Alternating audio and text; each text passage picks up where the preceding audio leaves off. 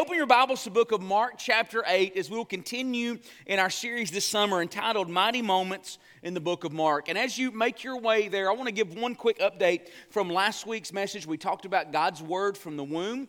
And one of the uh, challenges in that was basically challenging individuals to think through our whole church family how God could use all of us in the area of adoption, foster care, or foster care support. And uh, praise the Lord, I've had uh, so many people reach out and say, Pastor Zach, how can we serve? And everybody does have a part where they can play, and that doesn't mean you necessarily inviting a child into your home. And so one of the greatest ways to investigate this process, I would say to you, is uh, just begin to reach out to people. People who are walking that journey or who are already in that uh, journey. We've got uh, Miss Lindsay Jenkins, who leads up the North Jefferson Foster Care Closet, a ministry that we get to sponsor here at Enon. You can go and ask her. You can ask Brother Micah and Rachel Loggins, our Associate Minister of Music. And then also you can come and ask Kimberly and I, and we can help answer some of those questions. But what I would say is put on your calendar Sunday, November twentieth, and we're going to have a Foster and Adopt Sunday. And on that Sunday, Mister Todd McMitchin, he is the director of the Alabama Baptist Children's Home. He's going to be here with us that morning, and he's going to talk to us about how we can play a part in this ministry. But church family, I'm so excited to hear God stirring the hearts of our of our church towards this vital need. I believe there's nothing that pleases the heart of God more. So, with that being said, though, I'm going to ask you to stand with me this morning and reverence the reading of God's Word, Mark chapter eight, beginning in verse one. It says, "Now in those days, when there was again a large crowd," this is speaking of those who are gathering to hear Jesus teach, "and they had nothing to eat, Jesus called his disciples and said to them, I feel compassion for the people, because they've remained with me now three days and have had nothing to eat.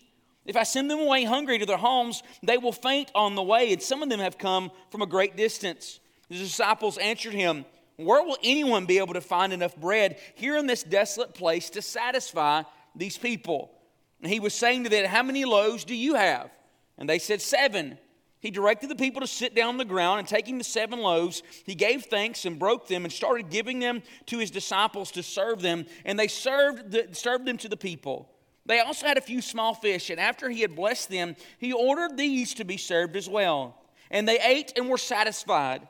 And they picked up seven large baskets full of what was left over of the broken pieces. About four thousand were there, and he sent them away." Let's pray this morning. Father, I pray, Lord, in Jesus' name, Father, in the same way that you did the miraculous to meet the needs of hungry people, God, I pray that you would stir our fates here this morning to believe that you are still the God who can divide the fish and the loaves. And God, I pray that you would even this morning feed people's physical hearts, and God, even in their physical bodies, and their spiritual hearts as well. And so, Father, we ask this in Jesus' name. And everyone said, Amen. You may be seated. Now, in this passage, this is probably one of my favorite miracles we see in the Gospels of Jesus. We see here Jesus, he is feeding four thousand people with just seven loaves and a few small fish. This was a supernatural moment.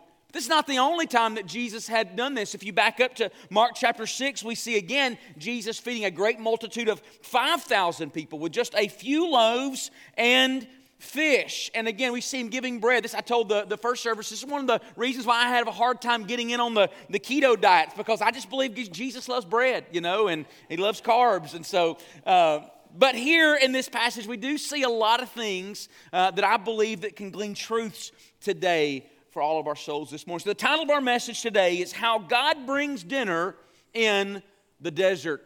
And we're going to talk about God's provision during difficult times. Now, this is a relatively short story in the ministry of Jesus, and we don't know a lot about the setting of this story other than we have individuals who had been following Jesus for three days. And that he would follow, they were following him to a desolate place, is what the disciples say here. We've got a couple of clues about the setting of this situation, uh, being that the Bible says that they were too far away to send to another city. The Bible also says here that Jesus told them, when he asked them to sit down, that they sat down on the ground, versus in Mark chapter six, when he asked them to sit down, the Bible says that he asked them to sit down on the grass. So the fact that here we see causing them, calling them to sit on the ground gives us the idea of rock or sand.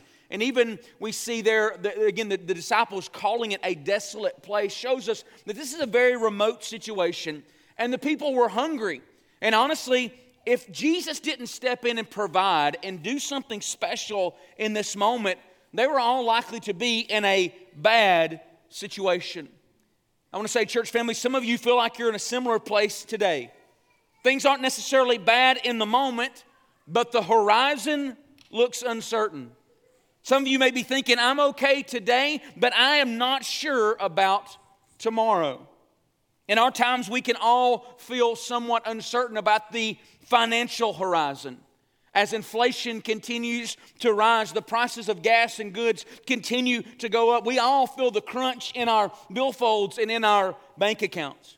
We can feel uncertain about the political horizon.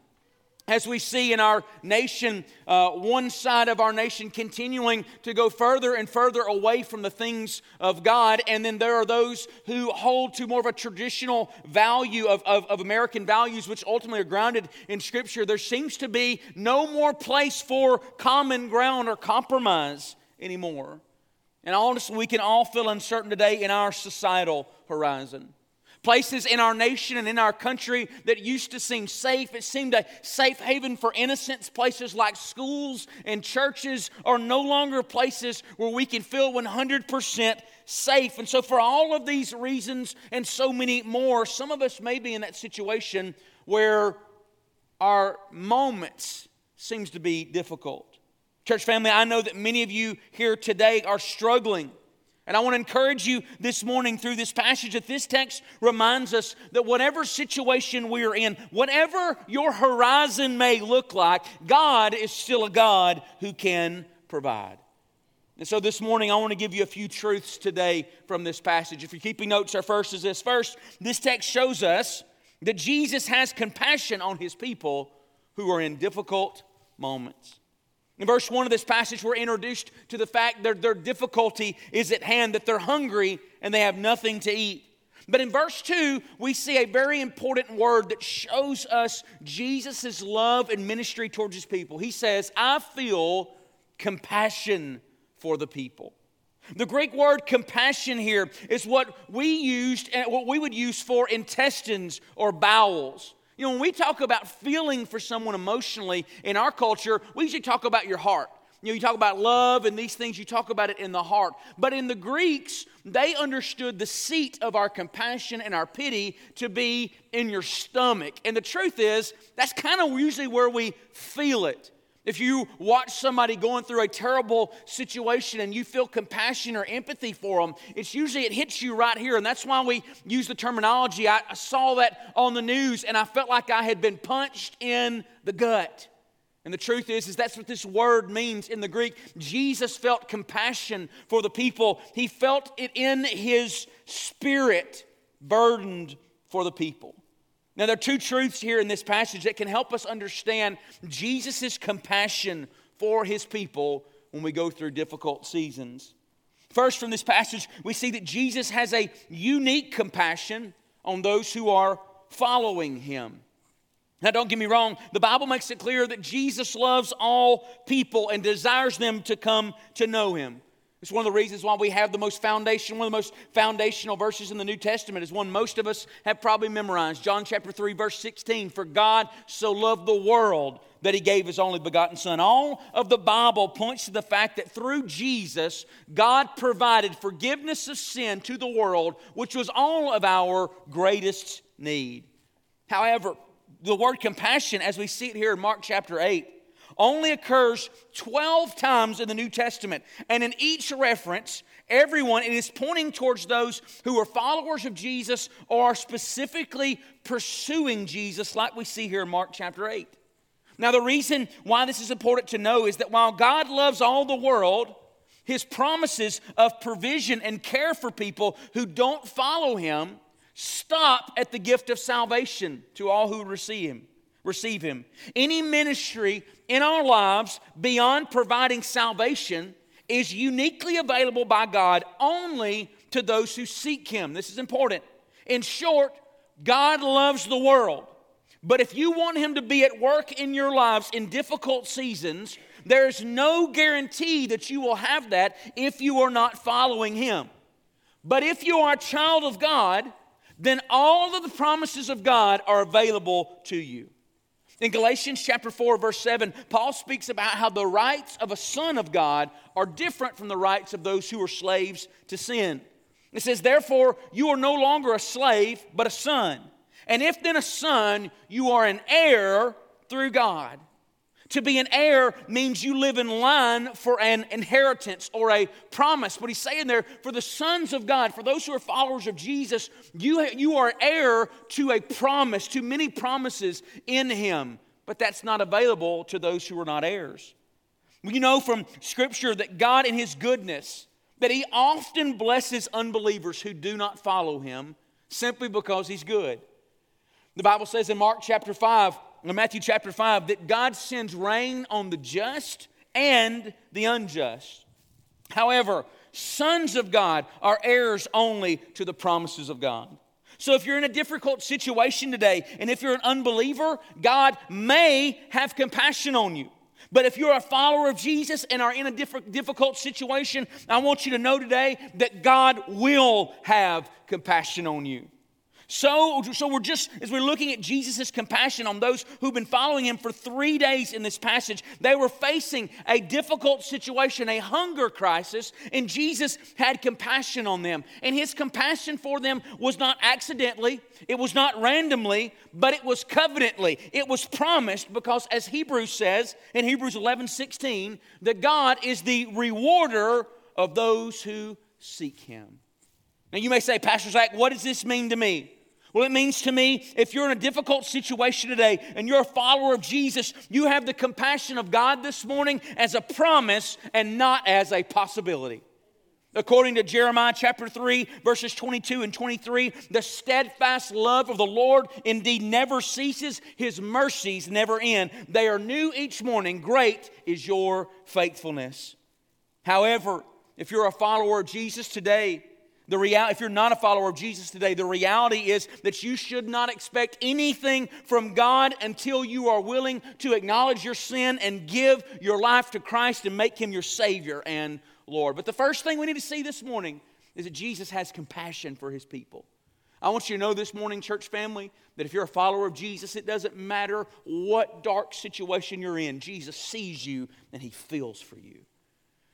Secondly, from this passage, we find that Jesus' compassion means that He sees and understands the difficulties we face. The Bible makes it clear that Jesus sees and relates to all the struggles we go through in life as His children. Matthew chapter six, verse eight reminds us that Jesus says that your Father knows your needs before you even ask. Hebrews chapter four, verse fourteen reminds us that our Savior sympathizes with us. In this passage today, as Jesus is preparing to feed these hungry people in a difficult situation, we're given some beautiful clues into the depths in which we can see how Jesus sees and understands our difficulties. Look with me again at verses two and three. Jesus said, I feel compassion for the people because they've remained with me now three days and have nothing to eat. If I send them away hungry to their homes, they will faint on the way, and some of them have come from a great distance. Now, the first clue about the depth of Jesus' compassion is that in this passage we find that Jesus sees and understands the facts of the difficulties we face. Here, Jesus, we see Jesus showed that He was aware of the people's situation in that they had gone three days without eating and they had nothing with them. Jesus sees their situation. Sometimes when we're going through a difficult moment in life, we can question if God is really practically aware of the difficulty of the situations in our lives. Anybody ever been there before? You say, oh God, do you really see where I am? Do you know what I'm going through? We can wonder sometimes, God, do you really exist in the real world beyond Sunday mornings? But like we see here, God is aware of the facts of the struggles we face. Twice in this passage, Jesus refers to the fact that the people had not eaten. Church family, God knows how much money is or is not in your bank account. God knows the problems with your people at work. God knows the charges that you may face in court. There's nothing that escapes His vision. God knows the facts of your life. Also in this passage, we find that Jesus sees and understands the feelings of the difficulties we face. I love how in verse three, Jesus refers to the fact that the people were hungry. The Son of God was aware of the growling bellies of his faithful followers. Though their spirits were being fed as he taught them, he also knew that their stomachs were empty. When we face difficult times, we can have a wide range of feelings and emotions. The Bible refers to the soul of man as his consciousness, and this is the place where we feel and understand. In moments of difficulties, our souls can express feelings in many different ways. When we're in difficult seasons, we can feel hungry. We can feel worried. We can feel tired. We can feel afraid. We can feel angry. We can feel depressed. And we can feel discouraged. And a host of other emotions. God gave us these emotions as part of being created in His image. And He sees and understands how we feel in the worst of situations. Psalms chapter thirty-four verse eighteen says, "The Lord is near to the brokenhearted." Means he is, he's near. He understands how we feel. Some of you this morning, you're like ducks on a pond. You came here this morning and on the outside you look great. Man, you're quacking at people in the parking lot. You're quacking at people in the foyer. You're smiling and heads up. Everything looks good. It looks calm. But underneath the surface, your legs are kicking and you are working through the toils emotionally, the pains and struggles and fears of your life. And nobody else around you sees that. But I want you to know something this morning, church, that God sees under the surface. He sees what's going on in your core. He sees your fear and your anxieties. He sees your worries and your pains. He knows where you are. So God doesn't just know your facts. He doesn't just know your feelings. Finally, in this passage, we know that Jesus sees and understands the future of the difficulties we face. I love how in verse three of this passage, Jesus is aware of what will happen in the future if he doesn't step in. He says, if I send them away to their homes, they will faint along the way. Now, church family, this is actually a pretty amazing moment in the Bible. Even though Jesus knew that he was about to feed these people in the near future in a supernatural way, he still is compassionate about the fact that, their, that from their eyes, their future looked bleak. Now, what should this say to us this morning? This passage should say to us that in moments when we're worried about the future, even though God would want us to trust Him, He still understands our worries and is compassionate towards us. Now think about this. Jesus is about to feed them. He knows that they've got nothing to fear on the other side, but He's also intimately aware of their present, that if I send them away, they're going to faint along the way. He understood the reality of their, their physical reality, but He also knew His sovereign and spiritual reality. Now we want our faith to live in the sovereign spiritual reality. We want to wake up tomorrow morning and trust that God is the God of today just like He is the God of tomorrow. And praise God we have that hope. But hear me this morning. God also knows your fears for today. In the same way as we have our kids here this morning, in the same way you as a parent, when your children have irrational fears, they come to you about the monsters under the bed. Now you can turn on the lights. You can raise up the, the, the sheets and you can show them everything's good under the bed. But even then, even when they're still worried with irrational fears, you mothers and fathers, you still comfort them in their fear. What's so beautiful about this situation is Jesus' compassion is that, yes, He wants to assure us that everything's going to be okay. He wants us to walk in greater faith about our future. But at the same time, He still holds you when you're worried. As we wrap up this last truth today about His compassion towards us, how does Jesus give us dinner in a desert place? We've got to know that He's compassionate towards us. I want to remind you of something. Just this last week, I had an opportunity to uh, go to our kids, we'll go with our kids to kids camp. And I had an opportunity to speak to them, speak from Romans uh, chapter seven. And we were talking about how to live for Jesus. And, and as I was talking to them through that, the last point we ended on was, was Paul says in, in Romans seven, as he's struggling, he says, but thanks be to God who gives me victory through Jesus Christ my Lord. And I reminded them, guys, as you do the best you can to try to honor God where you are, know that Jesus is always there to help you. And He's always available when you need Him. And I told our sweet kiddos, I said, kiddos, Jesus knows your name. He knows your nickname. He knows the bed that you sleep in. He knows the desk that you will sit in at school. He knows your best friend's name and your worst enemy's name. He sees you right where you are, and you can always call on him. I would also say this morning, as we as adults go through difficult situations in our life, the same is true for you today.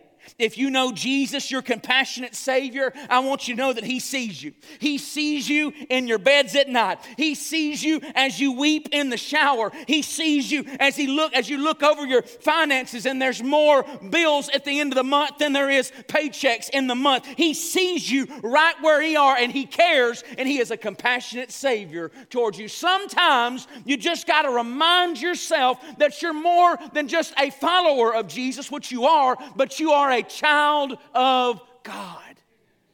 There's a song that sometimes, and I have to remind myself of that, I sing, and it just goes this way.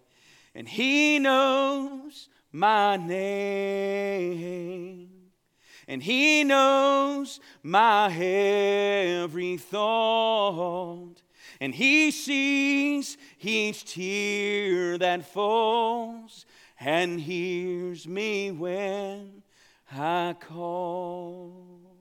Church family, let's give the Lord Jesus praise and thank Him, man, knowing that He sees us. He's compassionate towards us this morning.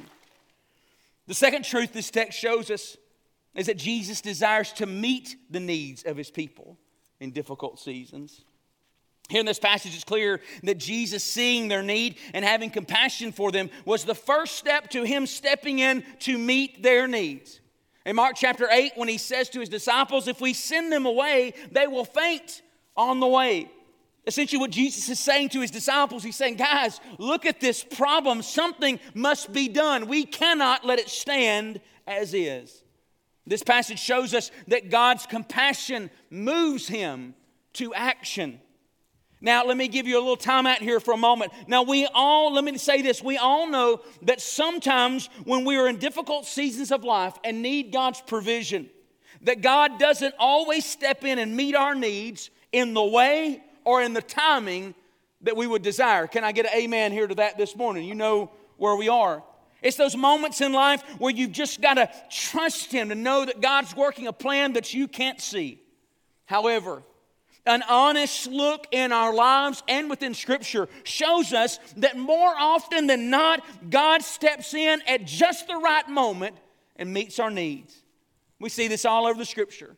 We see that as God's people were suffering in Egypt and called out to God, that God heard their cries. We see that when Elijah was hungry in the wilderness, that God fed him with ravens from the sky. If you've been reading your one-year Bible uh, recently, then just this last week you read about the Shunammite woman. The Bible says that Elisha came to her house and, and she was in financial debt and was about to lose her two children to be sold as slaves to pay her debt. But Elisha stepped in and said, what do you have in order to basically provide funds? She says, I have one small jar of oil. And he said, well, go and gather every pot and every container in your house, and then go to your neighbors and gather some more and bring all these things together. Then she said, he said, then if you'll just start pouring the oil out of that one jar, then it will fill all the other jars in the house, and you can take it and go and sell it and pay off your debt. And you can imagine where this woman would have been in that moment, but she had just enough faith. She had nothing else left except to trust God. Church family, say something to you this morning. When you get to the end of your rope and you've got nothing else left but to trust God, often that's the ground in which God's about to show up. And so she goes and she gathers all these pots and all these different vases, and, and you can imagine her, her house is just covered in these things like somebody's house who's leaking during a storm. And she starts to pour.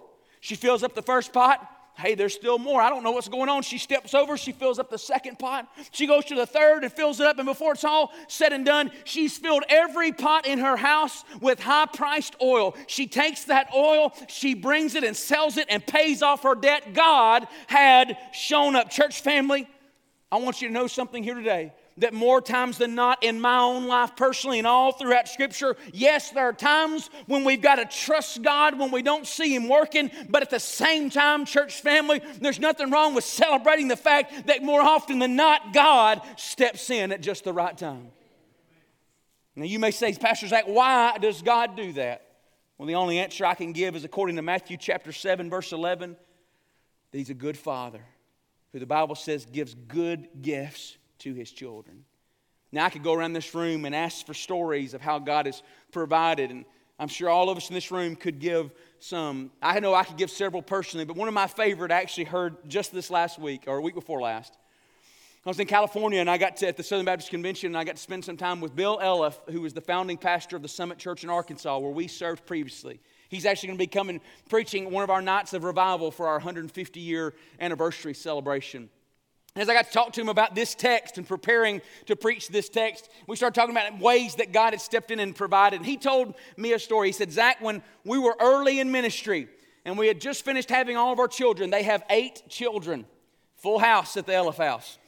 And so that we were in a, in a tight financial situation and we needed a new car. Holly, his wife's car, was in bad shape, and he was constantly, she was getting broke down on the side of the road and was having to get towed and was having to show up to jump her off and so many different things. And he was really getting worried and frustrated about it. And he said one night he got a phone call from one of his dearest friends that said, Bill, I felt as though God wanted me to call you to just check on you. Is there anything going on? He said, well, actually there is. I'm I'm in a bad situation right now. You know, we're, we're, we need a car. And he explained the whole situation. And but he doesn't know, I don't know where I could get the funds for something like this. And he said, Bill, have you prayed about it? And he said it was a real humbling moment for this senior pastor to say, no, actually I haven't. He got off the phone, he gathered his wife together, and, and he started to pray. Lord, this is what we need. You know we have a large family. We thank you for our children. We thank you for everything that you've given us. And God, we'll be faithful no matter what it is. But we really could use a car. And he said, God, I, I can't imagine a car that would do our family better than just a station wagon. God, if you could, we could really, really use a station wagon. And he said that he was just about to end his prayer. And then he said, and Lord, one more thing. I'd really like for it to be loaded.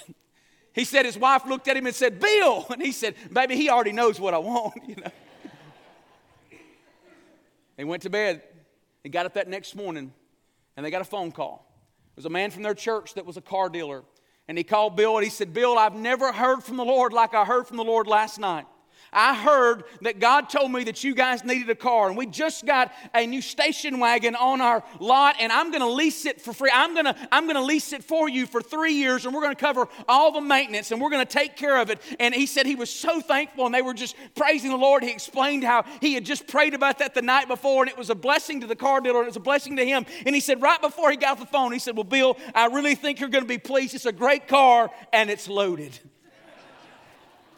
Church family, it's okay for us to say that God desires to meet the needs of his people, not because we deserve it, but because he's a good father. And some of you have needs today, and I just want you to know this morning to rustle up enough faith in your heart that God is still the God who can divide the loaves and fish and feed his people and bring those needs to the Lord. Sometimes God will give us a no, and in those moments we'll have to trust him. But hear me today, church, don't take away an opportunity for God to give you a yes.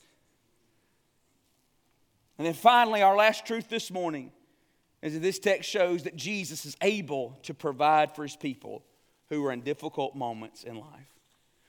In verses four through eight, we see the climax of this story as Jesus provided for the people in a miraculous way, and he invited the disciples to play a part in that. Look with me again at verse four. It says, the disciples answered him, where will anyone be able to find enough bread here in this desolate place to satisfy these people?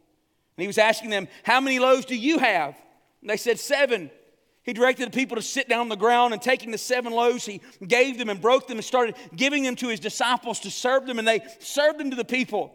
They also had a few small fish, and after he had blessed them, he ordered these to be served as well. And they ate and were satisfied. Underline that word in your Bible. And they picked up seven large baskets full of what was left over of the broken pieces, and about four thousand were there, and he sent them away. Now, there's so much we can see here in this text, but the overarching picture is that Jesus met their needs. I love the fact they started off with seven loaves, and they ended up with seven baskets. Is that God ended up taking what they had and multiplying it sevenfold as he met their needs. Can I say something to you, church? When you go through a situation, then God steps in and provides for you. Not only does he meet your need, but you always end up having leftover. And I'm not talking about financially or those things, but my faith goes from being a loaf to a basket after I've seen God step in. But there's a few things in this passage that I want to end on this morning to help us know how do we function as we bring our needs to God and the needs of others. First, this text reminds us that we must combat a lack of faith that God can meet our needs in difficult moments. Look there, in when the disciples, Jesus asked the disciples, we need to feed these people. He said, they said, where would we find enough food for these people in such a desolate place? Now that seems pretty natural to some extent, but we've got to remember here, this is not the first time that Jesus has done this. Going back to Mark chapter six, and he fed five thousand people with just a few loaves and fish. You would think that the disciples would say, hey, Lord, you going to do it again? You know, is this going to happen again? No. They're doubting again, and why is that? I think that honestly the truth is, is that we need to remember that our natural state is not a natural state of faith. Is that we have to walk in faith. The Bible says we have to walk in faith and not by sight. We have to discipline ourselves to think in faith. And so if you're here today and you're in a difficult situation, you need God to step in. It's okay to ask the Lord, as the, the, the man who is bringing his child to Jesus to be healed of the demon, saying, oh, Lord, I believe, but help my unbelief. Now, there are those in the name it and claim it camp that believe that if you have a need, that you bring that need to God, and if God doesn't meet that need, it must be that you don't have enough faith. Well, as Brother John Hambright used to say, there's a Greek word for that, and that is hogwash. There are plenty of instances in Scripture with men and women who had great faith that God didn't meet their need as they, as, as they hoped. The Apostle Paul begged God to heal him, and God said to him, my grace is sufficient for you. Having faith doesn't guarantee that God will always answer when we need him. But hear me this morning, church. But having no faith can often guarantee that we'll never see God meet the needs that we never bring to him in faith. Did you hear that? Let me say that again here. Having faith doesn't guarantee that God always does what we ask him to do. But having no faith virtually does guarantee that we'll never see God work because we don't ever ask him and believe him for it. James chapter four verse two says, you have not because you ask not. Friends, I want to ask this question. Do we believe today that God can supernaturally meet the needs of others and those around us? Sadly, in the church, our, church, our faith, it's often on life support. And we need a people, we need to be a people who believe. Church family, Jesus is still the one who can move and work among his people. Secondly, this text reminds us that when we're going through a difficult moment, that often the posture for God's people as we wait for him to provide is for us to rest. Sometimes God just wants us to rest. He told them to sit down on the ground. Now, now, don't get me wrong again here. There are certain things, especially when you're talking about provision, that God calls us to do. God calls us to work, to earn a living. God calls us to live financially within our means. God calls us to live wisely. And, and listen, those, one, the, the reality is, is that sometimes we can do all those things well and still have needs. And in those moments when you say, God, I've done everything I can do. Maybe your need is your children's spiritual journey. You've done everything that you can do to provide for your children, to shepherd your children, but you still have a need. In those moments when you've done all that you can do, sometimes God just wants you to rest, to just wait on him. All over Scripture we see waiting on the Lord is one of our greatest disciplines. Thirdly, this passage shows us that Jesus can do great things for his glory. Now, first off here, we just need to pause and think about the gravity of what has taken place. Seven loaves and a few fish. He gave thanks, and everybody was satisfied. This story should mind, remind us that there is nothing that God can't do to meet the needs of his people. Matthew chapter nineteen, verse twenty-six says, with God, all things are possible. As we sang about this morning, sometimes we just need to remember that we are children of El Shaddai, God Almighty. that He is the God who parted the seas. He's the God who brought down fire from heaven. He is the God who healed the sick. He is the God who raised the dead. He is the God who proclaimed truth. He is the God that defeated sin on the cross. He is the God that three days later walked out of the tomb. He is the God that is presently alive and seated at the right hand of the Father. And He is the God that one day will return and step back on this earth and be worshiped as King of Kings and Lord of Lords. Sometimes, church, we got to remember that God is still God. Also, this story should encourage us to believe for the impossible today in our own lives. Why is that? Hebrews chapter thirteen, verse eight, speaking of Jesus, it says, Jesus Christ is the same yesterday, today, and forever. Church family, I've seen God do the impossible, and I believe we should believe for that again today. One of my favorite stories to tell when I preach about Jesus feeding the multitudes here is I love to tell the story about my brother. Right after my older brother came to faith in Christ, um, the Lord did a radical work in him. He was born again. And, and then uh, about a year or two later, the Lord called him to preach. And so he was working with college students in this area. And so uh, one night he got together with a guy who did homeless ministry in downtown Birmingham. And they got a, a van load of some college students, and they went to Kentucky Fried Chicken. And they bought about twenty-five uh, buckets of chicken and a cooler full of drinks. And they were going to all these places where homeless people kind of hung out. It was during the winter. They were giving them some chicken, getting them something to drink, and just sharing the gospel with them. And it had been a great night. They had ministered to a lot of great people and served the Lord, and it was wonderful. They had one bucket of chicken left, and they told the guy, they said, hey, man, we don't want to throw it away. Is there anywhere else? And he said, you know, there's one little vacant lot where usually if you guys hang out, we can go there, and that'll probably take care of it. Well, they pulled up to this vacant lot, and instead of there being two or three guys, there's fifteen, twenty guys there at this uh, lot. And they knew immediately that they didn't have enough chicken to be able to, to feed all of them. So they got together, and they prayed.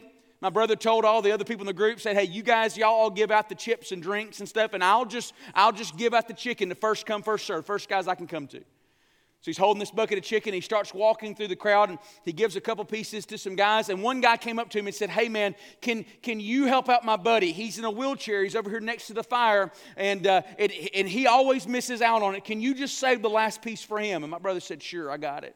So they start going, he starts handing out chicken, he starts handing out chicken, guys keep coming up, and about halfway through it, he, he keeps filling around the bucket and is waiting to fill that last piece of chicken, and, he, and he, every time he reaches down there, there's still a bunch of chicken in the bucket, and he said, at one point, he said, what's going on? He started to look down the bucket, and he said, the Holy Spirit spoke into his heart and said, Kyle, don't look down.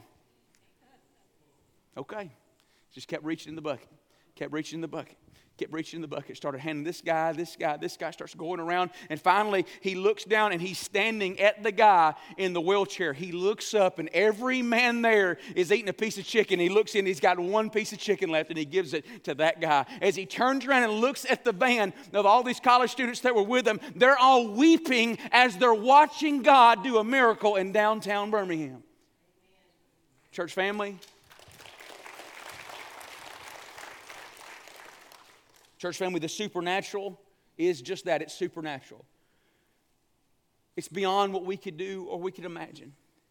But what I would say to you this morning, church, is we just need enough faith, just one time to say, oh God, whether you choose to do it or not, may it not be because I don't have enough faith to believe. And lastly this morning, I'm going to ask Brother Ron to begin to come. The last truth in this story that I want to remind us of, it's something that the Lord, I've honestly never seen before in the scriptures, was how God wants to use us, invites us in the process of Him working and moving in powerful ways. Think about this. This is the Son of God. And He looks out and He sees some hungry people. This is Jesus who has always been. He is Alpha and Omega, beginning and the end. He's the first and the last. He was there at the beginning when God created the heavens and the earth. All things are created by Him and through Him and for Him. He was there in the wilderness when the people were hungry. What did God do in the wilderness? They were hungry and they needed bread. He called down manna from heaven, brought in quail with the wind. For forty years, He fed them like that. Jesus could have very easily looked at these four thousand and said, bread and bread come down from heaven. But instead, he looks to his disciples and he says, how many loaves do you have?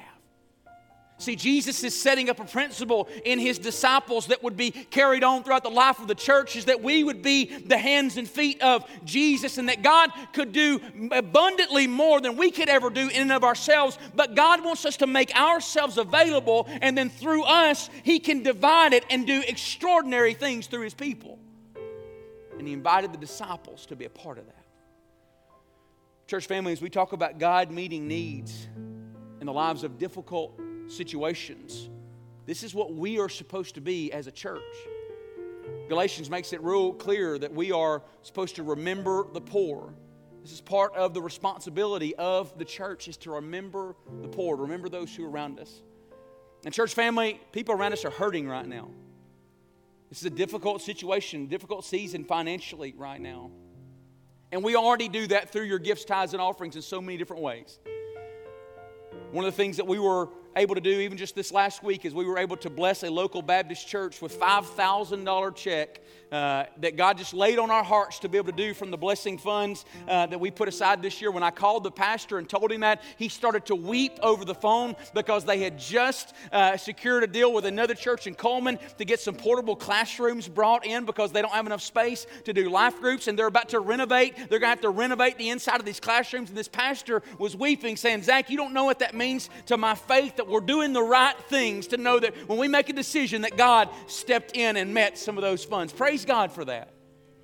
We were able just this last week to pay a church member's house payment who was in a difficult situation. We were able just this last week to pay another church member's power bill. Church family, we do this all the time through your faithful giving of your tithes and offerings, those things that are built into your budget, built into our budget. So this morning, we encourage you to give your tithes and offerings like you normally do. In the back of the room, you know, we've got those collection boxes. You can give online. You can take an envelope out of the seat back in front of you, and you can give. And that way, I encourage you, please continue to do that. I am not a big fan of special offerings because I believe in we put it into our budget. We build it in our budget. But as I prayed this last week, God laid on my heart to invite us this morning to do something different, to do one-time gift.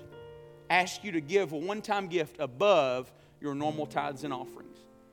All throughout Scripture, we see in movements of God, we see people giving generously. We see people giving of what they had to meet the needs of others. We see it in the Old Testament and the New Testament. And so this morning, in these two baskets up front, Brother Ken's about to come and lead us into worship. Remember, this is not your tithes and offerings. This is just a one-time gift. I want to invite you to pray this morning. Does God lay on your heart anything that you can give? What you give in these next few moments, one hundred percent of it will go to benevolence, which is to meet the needs of the people around us. And what we hope to do this next week is to go purchase a bunch of gas cards, and that we're going to put the word out in the community. Because right now there are those people who are having to choose between buying milk or buying gas to get to work. And how of a blessing could it be if they could just contact us and let us know that we can have one of our ministers or one of our deacons go to their house and put a one hundred dollars gas card in their hand, pray with them, share Jesus with them, just to know that we love them. And you can play a part in making that happen. You can give your loaves and see what God does with, does with it from there. And what a better day to do it. And the day that we got our kiddos here with us this morning to watch us do that. Now, you can give in a couple different ways. You can give cash, you can give a check. We even, because this was spontaneous and nobody knew that, we even, we've got a Venmo. If you would like to Venmo, don't give anything to it beyond today. You know, this is just the, we're going to shut it down after today. But this is where you can actually give. And I encourage you, even if you give on Venmo, come forward. And just let it be known, man, hey, I'm giving unto the Lord. I want to invite you to pray about that. But here's one last thing. If you are here this morning and you have a need, you say, Pastor Zach, I coasted it on fumes this morning. I got to buy groceries and I don't know what I'm going to buy. I've got a power bill that needs to be paid. As some are coming to give, you feel free to come and take what you need out of the basket. If you need one hundred dollars, if you need five hundred dollars, you take what you need out of the basket. If you're not comfortable coming forward in this moment, that is totally understandable. At the conclusion of the service, Brother Luke and Brother Donnie will be up here. They can help you take out of the basket what you may need to go home to meet your needs. And then if that's still not comfortable with you, let your life group leader know, and your life group leader will get in touch with us. Church family, in the name of Jesus, may no shame keep anyone this morning from being loved and cared for in Jesus' name. This is what the church is supposed to be. And then maybe today your need is not financial. Maybe your need is spiritual. As you come, one of our ministers will be here, and we'd, one of our counselors, and we'd just love to pray for you. Maybe you need Jesus this morning. We'd love to talk to you about it, what it means to come to faith in Christ. Come forward and let us pray for you. But today, I want to invite everybody who's here, if you're a follower of Christ, to pray about, God, do you want me to give above and beyond my tithe? Some small gesture. It's ten bucks, twenty bucks. If God lays anything on your heart above and beyond that, to bless people around us. Can we do that this morning and see what God does with it? I'm going to ask you to stand. Let this be a holy moment before the Lord. I'm going to pray. Brother Ken's going to begin to lead us. If you want to come and give a gift, you feel free to come. Again, this is your tithes and offerings still go in the collection boxes in the back. This is, this is just this special time. And if you need somebody to pray for you, we'll be up front. So let me pray. Lord, in Jesus' name, would you move on our hearts to do what you would have us to do? May you be glorified in these next few moments. In Jesus' name, amen. Feel free to come now.